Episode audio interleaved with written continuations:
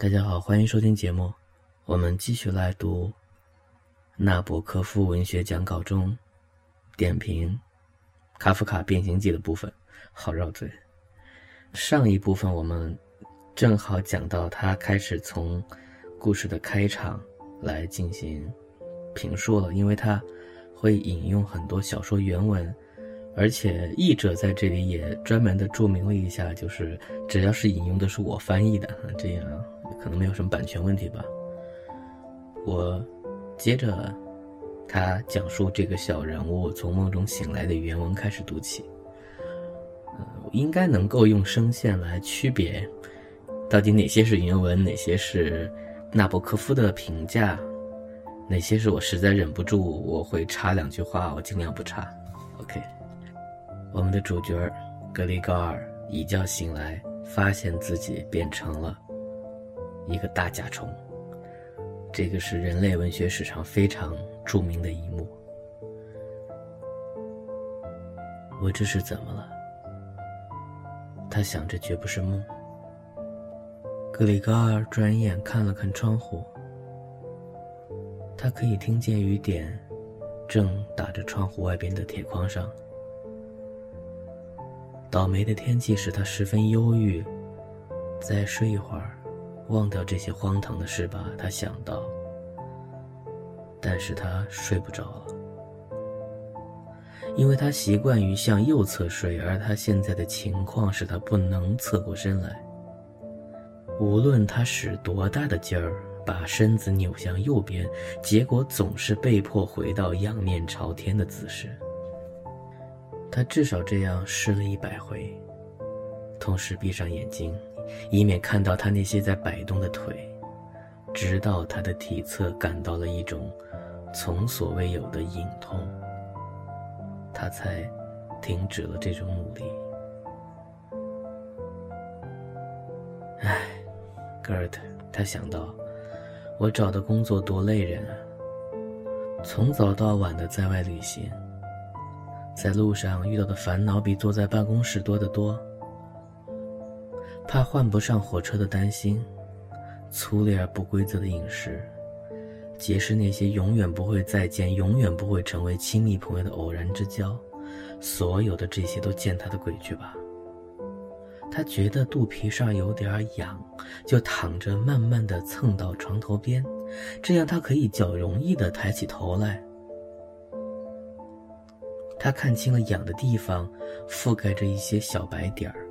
他不清楚这些小白点到底是什么，就试着用一只脚去碰碰。当他的脚刚一触到肚皮，就浑身打了一个冷战。于是他马上把脚缩了回来。然后，首先我要读一下其中的一个注释啊。纳博科夫在自用的那本小说空白处注到：“正常的甲壳虫没有眼睑，因此不可能闭眼睛。这是一只有着人的眼睛的甲壳虫。”针对这一段，他批注到说：“在德文版原文中，这一串睡意朦胧的句子有着动听的、流畅的节奏。”他似醒非醒，他意识到自己的困境，却没有感到吃惊，而是孩子气的接受这一切。同时，他仍然保持着人的记忆和人的经验。变形的过程这时还没有最后完成，所以这是很难放到文章当中。所以，编书的人呢，把它变成了一个注释。我们的翻译者把它翻出来了。我不想破坏这个文章的部分，我就把它先读出来。现在我们来看可怜的格里高尔倒霉的推销员所突然变成的那个甲壳虫究竟是什么？很显然，它属于一种多足虫节肢动物，蜘蛛、百足虫和甲壳虫都属于此类。如果小说开头提到的许多条腿，指的说多于六条腿，那么从动物学角度来说，格里高尔不是昆虫了。但我想，一个人一觉醒来，发现自己有六条腿在空中乱蹬，一定会觉得六这个数字足可以用许多来形容。因此，我们可以假定格里高尔有六条腿，它是一只昆虫。下一个问题，什么虫？一些注释家说是蟑螂，这显然不对。蟑螂是一种扁平的、有着长腿的昆虫，而格里高尔的形状绝不是扁平的，它的腹背两面都是拱出的，而且腿很细小。它与蟑螂只有一处相似，即它的颜色是棕色的。除了这一点之外，它还有一个极大的突出，被褶皱分成一条条块状的肚皮。它还有一个坚硬的圆鼓鼓的背，使人想到那底下可能有翅膀。甲壳虫在身上的硬壳下藏着不太灵活的小翅膀，展开后可以载着它跌跌撞撞地飞上好几英里。奇怪的是，甲壳虫格里高尔从来没有发现它背上的硬壳下有翅膀。我的这一极好的发现足以值得你们珍视一辈子。有些格里高尔们，有些乔和简们，就是不知道自己还有翅膀。这个乔和简应该就是张三李四的一个代称，就像是我们如果看罪案比较多的话，你会知道，无名的男性或女性尸体在没有找到他的身份之前，一般就会用 j o n d o 和 Jane Doe 来指代他们，其实就是无名。哎，扯远了。另外，它有强有力的硬腭，它就是用这些器官去转动插在锁上的钥匙。同时用它的两只后腿直立，及它的第三对腿，一对有力的小腿。这时我们知道它的身体长度大约三英尺左右。随着故事的发展，它渐渐习惯使用它的新器官，它的脚和触须。这个棕色的、鼓鼓的、像狗一样的大小的甲壳虫长得很宽大。在原来的德文版中。那个老女仆把它称为一种屎壳郎，显然这位好心的女人加上这个形容词不是恶意。从技术术语上说，它不是屎壳郎，它就是个大甲虫。让我们更仔细地观察一下变形的过程吧。虽然令人震惊，令人感到刺激，但变化并不像初看时感觉的那么怪。一个颇具常识的评论者在《卡夫卡问题》这本书里解释说：“当我们在一个陌生的环境中睡觉，很容易在一觉醒来时产生片刻的迷惑，一种突然的非现实感。而这种经历肯定会在一个商品推销员的一生中多次反复的出现。他们的生活不能给他们稳定感，而现实感恰是以持续性和稳定性为基础的。”但无论如何，醒来时把自己当成虫子，与醒来时把自己当成拿破仑或乔治华盛顿之间，并无太大区别。另一方面，在所谓的现实的生活中感到孤独、感到陌生，这常常是艺术家、天才、发明家气质中共同的特点。沙摩萨一家围着那只怪诞的虫子，无异于凡夫俗子围着一个天才。下面我将分析小说的结构。小说的第一部分可以分为七个场景或段落。第一场景，格里高尔醒来，他单独一个人。这时他已经变成了甲虫，但在他身上随着变化而得到的虫的本能中。仍然掺杂着人的知觉。故事在引进人属于人的感觉的时间因素后，第一场景也就结束了。他看着橱柜上的闹钟滴答滴答的走，天哪！他想，已经六点半了，指针还在默默的前移，半点钟都过了，快要到六点三刻了，闹钟还没有响吗？下一班火车是七点钟开，要赶上这趟的车，他得发疯似的快跑。可他的推销样品还没有装进包里，他自己也感觉不那么精力充沛。即使他赶上了这趟车，也免不了要同老板吵一顿，因为公司的情报员肯定会等五点的那趟火车，可能早就向老板汇报说他没有到。他考虑着是否向公司说明自己病了，但结论是保健大夫会证明他十分健康的。他这次会不会真的病了呢？除了昏昏然的睡意外，格里高尔感觉很好，而这种睡意在睡了这么长一觉之后，是完全没有道理的。他甚至感觉到异常的饿。第二场景，家里其他三个成员敲他的门，并且分别从过道、起居室和他妹妹的房间对他讲话。格里高尔的家庭成员都是附在他身上的寄生虫，剥削他，从里向外注视他，就蛀虫的使用它那个词，少见词。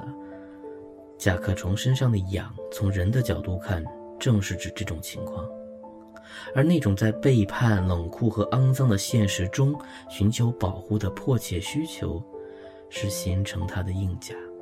及虫壳的因素。这层甲壳最初似乎很硬、很安全，但最终却发现，原来与它的不健康的人的机体及精神一样软弱无力。它的三个寄生虫，父亲、母亲、妹妹中，哪一个最残忍呢？开始似乎可以说是他的父亲，但他不是最坏的。最坏的是他的妹妹，格里高尔最爱他，而他却背叛了他。这个过程从故事中间部分加剧一场开始。第二场景中门的主题是这样开始的：在他的床头后边传来了小心的敲门声。格里高尔，一个声音说道，是他母亲的声音。已经六点三刻了，你不赶火车了吗？多么柔和的声音！当格里高尔听到自己的回答时，吓了一大跳。没错，就是他自己的声音，但却是那么可怜巴巴，又尖又细，固执而微弱。对对，谢谢你，母亲，我这就起床。一定是因为他们之间隔了一个木门，他的声音的变化才没有引起外面人的注意。但是这一短短的交谈使家庭的其他成员知道了格里高尔还在屋里，这出乎于他们的预料。于是他的父亲在另一个边门上敲开了，虽然敲得不重，用的却是拳头。格里高尔，格里高尔，他叫着：“你怎么了？”过了一会儿，他又用更深沉的声音叫道：“格里高尔，格里高尔。”他的妹妹在另一个边门外用轻轻的悲哀的声音说：“格里高尔，你病了吗？你需要什么吗？”他立即回答了他们俩，并努力地发清每个字，在字与字之间停顿片刻，尽可能使自己的声音听起来显得正常。他的父亲便回去吃早餐了，他的妹妹仍然在柔声地说：“格里高尔，开门吧，开门吧。”开开吧。然而他根本不想开门，幸好他在长期旅行中养成了谨慎的习惯，晚间锁上所有的门，即便在家也是如此。第三场景，起床这一难关。是由仍然属于人的头脑设想而由甲壳虫的身体来行动的。这时，格里高尔仍然在用人体的观念思考自己的身体，但现在人的下半身已经是甲壳虫的后半部了，人的上半身是甲壳虫的前半部。对于格里高尔来说，人的四肢似乎相应于甲壳虫的六条腿。他现在还没有完全明白自身的状况，坚持着要用他的第三对腿站立起来。呃，是冤枉啊！他还以为自己可以用下半身从床上爬起来，这时他还没有看见自己的下半身，也还没有对他形成清楚的概念，只觉得他行动起来太困难而且太慢了。最后，他鼓足全身的力气，不顾一切地翻身起床，可惜没计算好方向，重重地撞到了较低的床头木板上。灼热的疼痛使他知道了自己的下半身的感觉，此时此刻最敏感。但随即他就对自己说：“钟打七点一刻以前，我必须下床，不能再拖了。到那时，公司派来了解我情况的人可能已经到了，因为公司七点以前就上班了。”他立刻开始有节奏地摇动整个身子，希望能够借助惯性把自己甩下床去。如果他让自己那样翻下床的话，他可以把头向胸前弯成小于九十度的角度，这样可以保护头部不至于受损伤。他的背似乎很硬，落在地毯上大概不至于摔得很疼。他最担心的是他无法避免摔在地上的响声，这响声可能会引起门外家人的担心。如果说不是恐慌的话，但他必须冒一次险。尽管门是锁着的，他还是想到了，是不是应该叫人帮一下呢？尽管他非常痛苦，他仍然忍不住对这一念头微微一笑。第四场景，当家庭主题或者说门的主题又一次开始时，格里高尔还在挣扎。在这一场景里，他终于从床上掉下来了，发出了一声闷响。这个场景中的对话有点像希腊戏剧中的合唱。格里高尔办公室的主任被派来看看格里高尔为什么还没有到车站。这种对稍有疏忽的雇员迅速严格的检查和监督，带有噩梦的特点。第二场景里那种隔着门的对话又开始了，请注意次序。办公室主任从左边的起居室里对格里高尔讲话，格丽特他的妹妹在右边的屋子对哥哥讲话，他父亲和母亲加入了办公室来的人一起在起居室里讲话。这时，格里高尔还能说话，但他的声音已经变得越来越模糊不清了，很快他的话就无法听懂了。在二十年后，詹姆斯·乔伊斯写的《为芬尼根守灵》里。两个隔着河谈话的洗衣服，渐渐变成了一棵粗壮的榆树和一块石头。嗯，作者引用了一个对比。格里高尔不明白他妹妹为什么在右边屋子而不和其他人在一起。让他可能猜测啊，他大概刚起床，还没来得及穿好衣服。那他为什么哭呢？因为他没有起床请主人进屋。因为他有失业的危险。还是因为老板会向他父母催逼那笔该死的旧债。可怜的格里高尔已经习惯于做全家人的使用工具，以至于他从来想不到可怜自己。他甚至也不希望格里特同情他。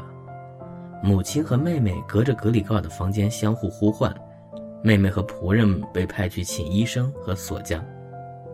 但此时格里高尔平静多了，显然他的话已经不能再被人听懂了。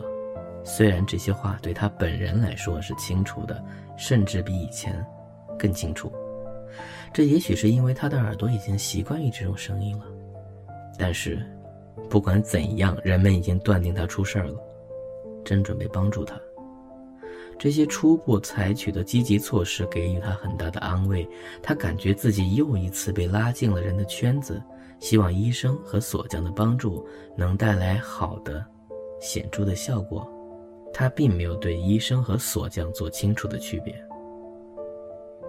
慢慢的，格里高尔把椅子推到门边，然后松开手扶住门。他的腿根下有点黏糊糊的东西，靠着门歇了会儿。待缓过劲来，他开始用嘴拧锁上的钥匙。不幸的是，他似乎根本没有牙齿。他用什么抓住钥匙呢？但另一方面，他的硬腭很有力。靠着硬腭的帮助，他成功的使钥匙转动了，但没有注意他硬腭的某个地方被损坏了，一种棕色的液体从他嘴里流了出来，流在钥匙上，滴到地板上。由于他必须把门向自己这边拉开，所以当门大开时，他还未被发现。他不得不慢慢地绕过挡住自己那半扇门，还得小心翼翼地做，否则他就会仰面摔在门槛上。他还在艰难地挪动身体，还没来得及看任何东西，忽然他听到主人大叫一声：“啊！”这声音听起来像一阵风。然后他看见那个人，他离门最近，站在那儿，一只手捂着张开的嘴，慢慢的向后退着，好像被什么看不见的力量推着似的。他的母亲。尽管主人在家，头发还是没梳，乱糟糟的蓬着。先是双手合十，看向他的父亲，继而向着格里高尔走近两步，摔倒在他蓬开的裙子上，脸深深地埋在胸前。他的父亲砸着拳头，一脸凶样，好像想要把他一拳打回屋里去，但最终只是茫然地环顾了一下起居室，用手捂住脸，只哭得宽大的胸脯一上一下的起伏。第六场景，格里高尔极力想使主任冷静，使他自己不至于被开除。呃，格里高尔说，他很清楚的知道，现在只有他一个人还保持着镇静。我马上穿衣服，收拾好我的推销样品，就立刻出发。你能让我去吗？你看，先生，我不是不听话的人，我很愿意工作。虽然旅行很辛苦，可是我不能没有这份工作。而您去哪儿，先生？去办公室是吗？你能不能把我的情况真实的反映一下？一个人暂时有点不适是可能的，但只是短暂的。他马上就会记起自己以前的工作，等不适过去之后，还会决心以后更积极、更专心的工作的。但处于惊恐中的主任似乎已经魂不附体，正踉跄着向楼梯逃去。格里高尔开始向他走去，这一段很精彩。用的还是他的第三对腿，但是当他摸索着要找一个支撑时，轻轻的叫了一声，随即便倒下了。他的许多只脚都着地了。他刚一倒下，就感到了身上的一阵轻松，这种感觉是他今天早上以来第一次。他的许多脚都站在坚实的地板上，他高兴地注意到他们都很听他的指挥，他甚至能够带他去他想去的任何地方，这使他相信最终解脱他的苦恼的时刻就要到了。他的母亲跳了起来，在后退中碰翻了早餐桌上的咖啡壶，于是咖啡洒在了地毯上。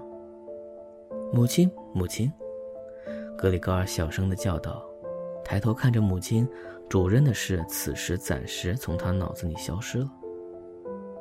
看着流淌的咖啡，他忍不住咂巴起嘴来，这时他母亲又尖叫起来。这时，格里高尔又开始寻找主任，他跳了一下，尽可能的想撵上他。主任肯定看出他的意图，三步并作两步跳下楼梯，没影了。他还在叫着呜呜。这声音在整个楼道里回荡。第七场景，他父亲跺着脚，一手捂着棍子，一手挥着报纸，粗暴地把格里高尔赶回屋子。格里高尔要穿过半开着的门有点困难，站在父亲的驱赶之下，只能用力地向门里挤去，结果被门卡住了。在门口，他身子的一边抬了起来，形成了一个倾斜角度，身体侧面已经擦伤了。肮脏的粘液污染了白色的门，很快他就被紧紧地卡住了。要是不去管他，他一点也动弹不得。身子一边的脚不停地在空中滑动，另一边的脚艰难地刨着地板。这时，他父亲从背后猛力推了他一把，这一推确实是解救了他。他被抛到屋子里，一时血流不止。父亲用棍子勾住门把手，砰的一声把门关上了。终于，一切都安静下来了。这是第一部分。我尽可能想读的不那么慢，所以有时候会加快速度。但读的过程当中，有时又觉得就这么一个小小的部分，它甚至不是原文，只是作者在介绍这个剧情和一些细节。为什么会有一种惊心动魄感呢？然后这是第一部分，后面还有第二和第三和总结，我们下一期再念。感谢收听，本期到此结束，放首歌吧。